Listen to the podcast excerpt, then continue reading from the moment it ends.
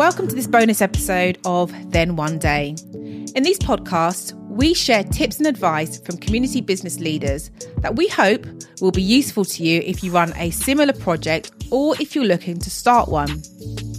Today, we're going to be hearing from Hannah Sloggett, one of the founding members of Nudge Community Builders based in Plymouth. If you've been following the podcasts, you may recognise her from one of our previous episodes, which was dedicated to Nudge's fantastic work transforming the aptly named Union Street one building at a time. Here's a little reminder. Well, I first got to know Union Street when I went out dancing. Because it was like, it used to be the sort of place with all the nightclubs and things like that. But as the years went by, Union Street's shine started to wear off, and by the early 2000s, its reputation as a party destination was well and truly a thing of the past. It's the main street that cuts through our neighbourhood. It's a big A road that leads to the city centre, and 25% of the land is standing empty. And it's associated with sort of antisocial behaviour. Many people in the city would see it as a kind of no go area. I asked Hannah back today because rescuing local buildings and community assets that are falling into disrepair is a common theme for community businesses across the country but it's also really tricky. So I thought it might be useful to hear some tips from a pro on how a community can actually go about buying these landmarks. And Hannah has bought not one, not two, but four buildings since setting up Nudge in 2017. So she knows a thing or two. Tip number one is first to start with the research and the local knowledge. I guess the first thing is to work out who owns it and why it's standing empty. I think there's a lot you can learn about why it's standing empty and really stare that in the face. So, is it the ownership? Is it the market? Is it the previous uses? Do you know what I mean? What is holding that building back? So, I think you really need to understand that. And I think as a community organisation, you can understand that better than just go into the land registry, which is what most people just, you know, go and find out who owns it. You want to get as much sort of local intelligence about that ownership as well. Is the person local? Is the family local? All of that sort of thing. So that starts to give you a really strong basis to understand what you might be walking into and how tricky that might be. My second one would be around being brave and recognizing that as a community organisation, you'll look at how to bring a building back into use in a completely different way than a developer will. So, as soon as you start interacting with architects or with people in the construction industry and things like that, they'll have a completely different take on, on what you're taking on than you will as a community.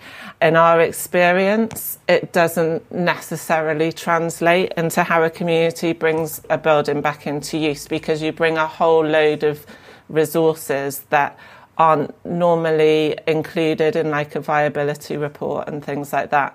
So all of those local connections, all the local skills, all of the kind of quirky kind of local knowledge and stuff that you will bring to a project doesn't get included when people look at it formally like that.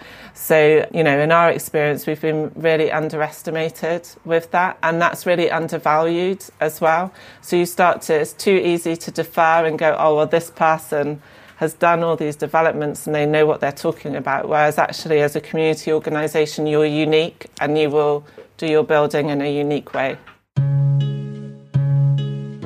Tip number three is where you can get support. There's a whole mixture, I think. There's lots of national organisations, so people like, you know, Locality, Plunkett, Power to Change, organisations that sort of have really specialised in supporting community organisations to bring buildings back into use. You can also get support locally. It's worth kind of getting in touch with your council and your local voluntary community sector if you've not worked with them before to see what skills you have on your doorstep. And then there's usually support with other sort of businesses, so it's worth kind of getting in touch with people that might be working along that street. You know, who else is, is running a business along that street, but also, you know, local builders and things like that. So, starting to work your connections, and then you get your local network of support as well. Tip number four. I think the other thing is is just sort of underestimating the time that things take. It is complicated and it, it is hard and it will take a lot of time and energy. So it's how you kind of make sure that you get looked after, I think. That's I think that's the hardest thing and not to get overwhelmed by all of the advice and the different processes because all of those hurdles if you look at them all at the beginning it can stop you. So you can think this is way, way too risky. Whereas actually, if you just look at the hurdles that you need to go over over the next couple of months, you can make those achievable. It's finding ways to kind of break that down. And you will, you'll get stronger and stronger so that by the time those bigger hurdles come up, you'll just be like, oh yeah, here we go again. This is another kind of tough period. So I think, yeah, there's something about kind of pace and just believing that each time. And the thing that we ask ourselves all the time is like, what's the worst case scenario? Worst case scenario, you put the building back on the market, or worst, do you know what I mean? It's like all the time, just really asking yourself, like, what is the worst that can happen? Because quite often it's not that bad. Tip number five share the process. So, what people have really loved is this sense that it's a community doing things for ourselves. And so, it's what are the opportunities for people to join in with that? At Union Corner, it was, you know, we added little hearts each time we kind of got to a new part of our crowdfunding thing. You know, it's kind of little ways for people to be able to contribute. People made the lampshades. Um, and and so although we didn't have the lights on, we had like beautiful lampshades, and so it's kind of like little roots in like that, like give you a boost as well. Do you know what I mean? You're like, oh yeah, we might have a building that's falling down, but like look at this lovely thing that we've got here.